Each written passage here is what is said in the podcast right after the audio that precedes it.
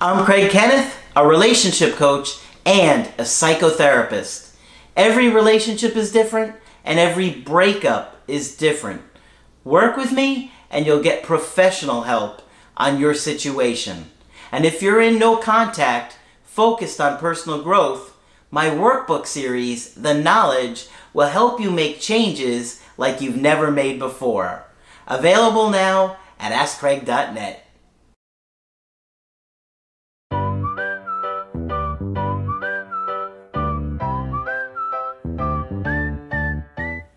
Hi there, I'm Coach Craig Kenneth, I'm Coach Margaret. and today we're going to be talking about inability to commit to your partner. Well, this is tough, right? If you're dating somebody Oh, yeah. that has issues with commitment, attachment issues, it's going to be very difficult to make that relationship work long term. Right. Because whatever their issue is, you know, they might feel that pressure to be in a relationship and want to get out of it.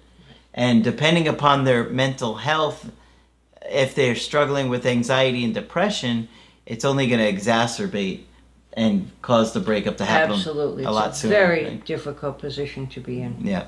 Okay. And again, we're going to mention emotional neglect. Emotional neglect in childhood is not easy to recall or pinpoint, Yes. But its consequences can be quite evident. Yep. The human brain is made up of over 100 billion brain cells that each connects to over 7,000 other brain cells. hmm By the age of three, a child's brain has reached more than 90% of its adult size. Wow. So if you stop to think about the implications of that, that that first three years is just so crucial. Absolutely. And if you were emotionally neglected, um, it's going to be there in in the way you relate with others. hmm Okay. Yeah. The experiences that a baby has within that first three years of life lays the groundwork for how their brain is wired well into adulthood. Yep. Okay? The growth of each region of the brain depends largely on receiving stimulation for that area. Okay?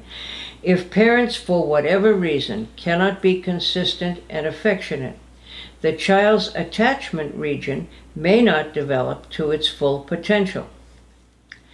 Think of it as a muscle that needs to be exercised in order to grow strong and be useful.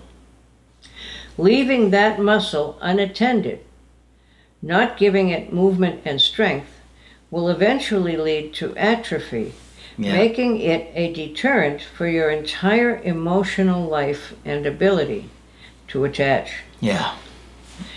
But not Sad. And it's not fair. No, it's not, and it's not the child's fault. It's not the person's fault. No, it's not No. fair because No, something that happens to you when you're before you're three, it's gonna affect you the rest of your life. And is it healthy to realize that you're angry about that? You bet your life it is. That way you understand it's not your fault. Yeah. Um, but don't despair. There is a concept called emotional muscle building. And I hadn't thought of that concept in a while. I did a mm. group with another therapist at one point who liked that idea, and I do too. I think that's what the workbooks really Yes, focus on. it's emotional muscle building. And wait till you see my new project. Oh, right. Wait till you see that. Margaret saw a glimpse of it today. Beautiful. To work on your relationship, you have to work on exercising that attachment muscle, hmm allowing yourself to become more vulnerable and open to your partner. We're going to talk about vulnerability soon, Yep. okay?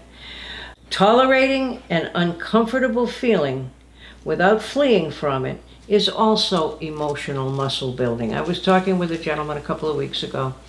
Um, I asked him what he did when he was anxious, and he had a whole plan. He played music, he went for a walk, he patted his cat, he had a whole plan. Yep. And I said to him, You need to understand when you're dealing with an uncomfortable feeling without doing anything destructive or crazy, that's emotional muscle building.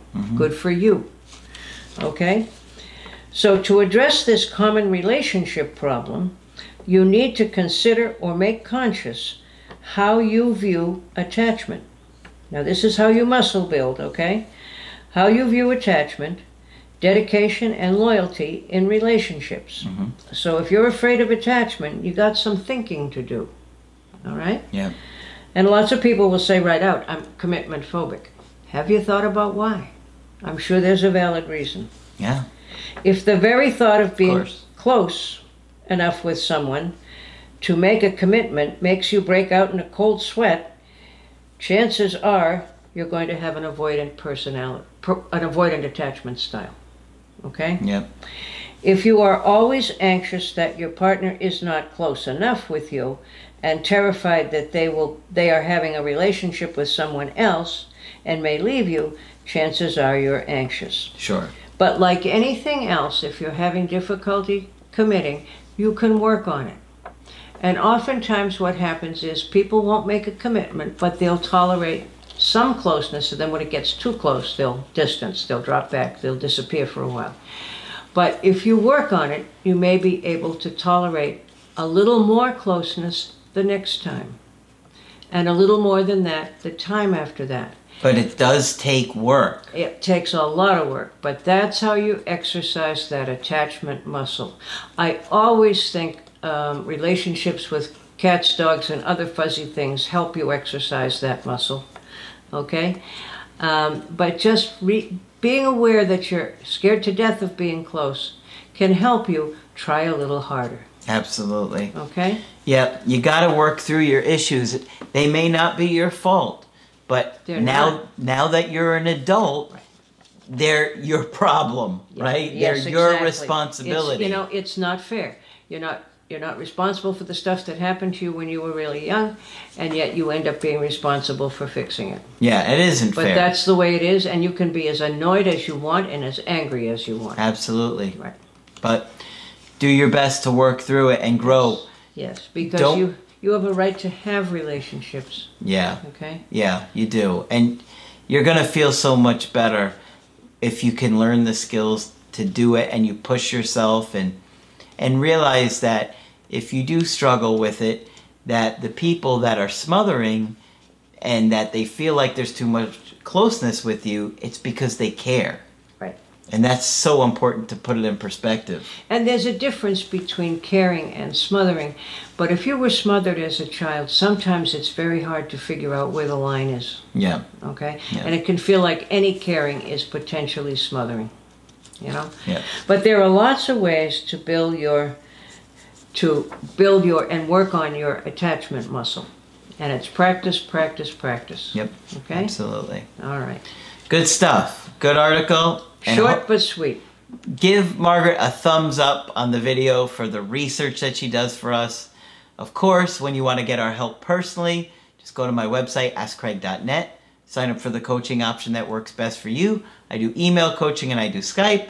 Margaret is available for Skype coaching. If you think I can be helpful to you, please sign up. Just click on Margaret on the top of my website to do that. That's it for this video. I'm Coach Craig Kenneth, I'm Coach Margaret. and we will talk with you soon.